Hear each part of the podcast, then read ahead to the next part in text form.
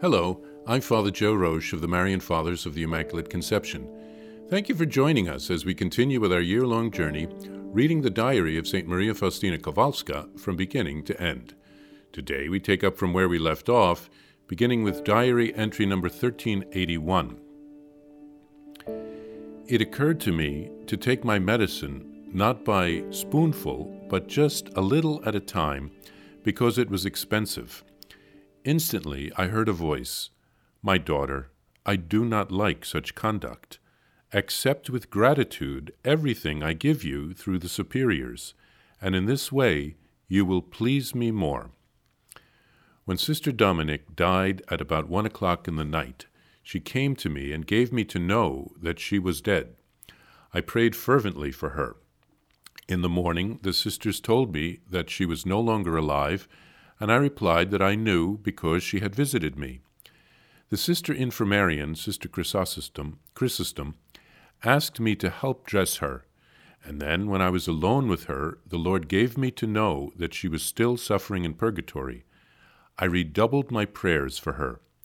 However, despite the zeal with which I always pray for our deceased sisters, I got mixed up as regards to the, the days, and instead of offering three days of prayer, as the rule directs us to do, by mistake I offered her I offered only two days.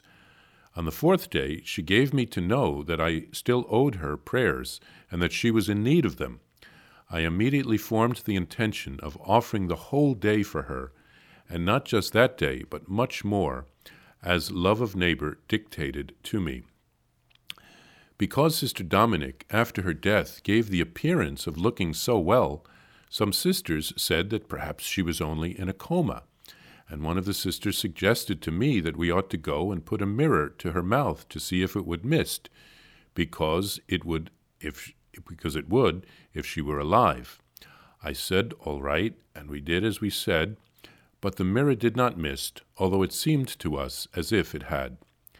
Nevertheless, the Lord gave me to know how much this had displeased him, and I was severely admonished never to act against never to act again against my inner convictions, I humbled myself profoundly before the Lord and asked his pardon. I see a certain priest, probably Father Sopoćko, whom God loves greatly, but whom Satan hates terribly, because he is leading many souls to a high degree of sanctity and has regard only for God's glory. But I keep asking God that his patience with those who constantly oppose him might not run out. Where Satan himself can do no harm, he uses people. November 19th. After communion today, Jesus told me how much he desires to come to human hearts. I desire to unite myself with human souls. My great delight is to unite myself with souls. Know, my daughter, that when I come to a human heart in Holy Communion, my hands are full of all kinds of graces which I want to give to the soul, but souls do not even pay any attention to me. They leave me to myself and busy themselves with other things. Oh, how sad I am that souls do not recognize love. They treat me as a dead object. I answered Jesus, O treasure of my heart, the only object of my love and entire delight of my soul. I want to adore you in my heart as you are adored on the throne of your eternal glory. My love wants to make up to you, at least in part, for the coldness of so great a number of souls. Jesus, behold my heart, which is for you a dwelling place, to which no one else has entry. You alone repose in it as in a beautiful garden. O my Jesus, farewell. I must go already to take up my tasks, but I will prove my love for you with sacrifice, neither neglecting nor letting any chance for practicing it slip by. When I left the chapel, Mother Superior, Irene, said to me, You will not go to the catechetical lecture, sister, but will remain on duty. Very well, Jesus. I thus had throughout the day very many opportunities for sacrifice. I omitted none, owing to the strength of spirit I drew from Holy Communion. St. Faustina writes here It occurred to me to take my medicine not by the spoonful, but just a little at a time because it was expensive. This means a thought came into her head to do that, but it is necessary to discern if this comes from God or the evil one.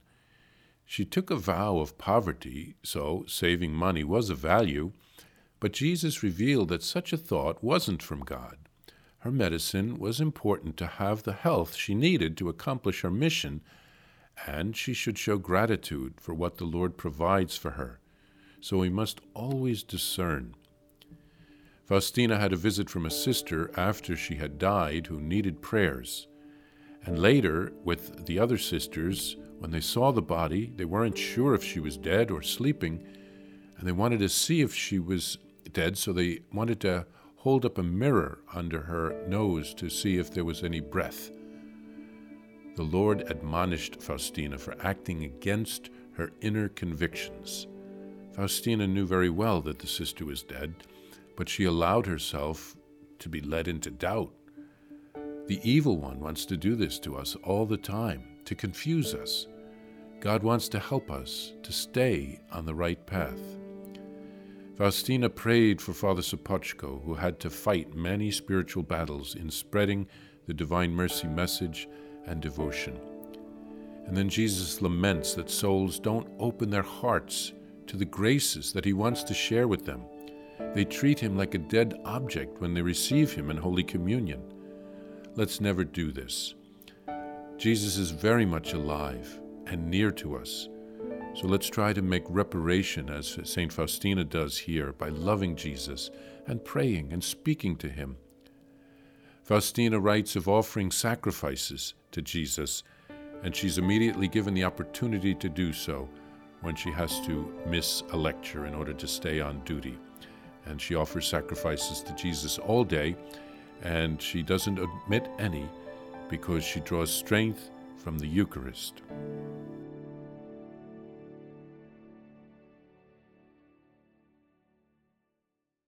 Please follow or subscribe to this podcast to receive the latest episodes and updates. If you have enjoyed this podcast, I invite you to leave a review. Reviews greatly improve our podcast ranking and will help other people throughout the world find St. Faustina's Diary in a Year. Remember, Jesus promised St. Faustina in Diary number 1075 souls who spread the honor of divine mercy are protected by God like an infant by a gentle mother. Please help us spread the message of divine mercy. Thank you, and God bless you. Visit shopmercy.org to order your copy of Divine Mercy in My Soul, the diary of St. Maria Faustina Kowalska. It's available in print in English, Spanish, and Polish, and in English as an e-book, available now on shopmercy.org.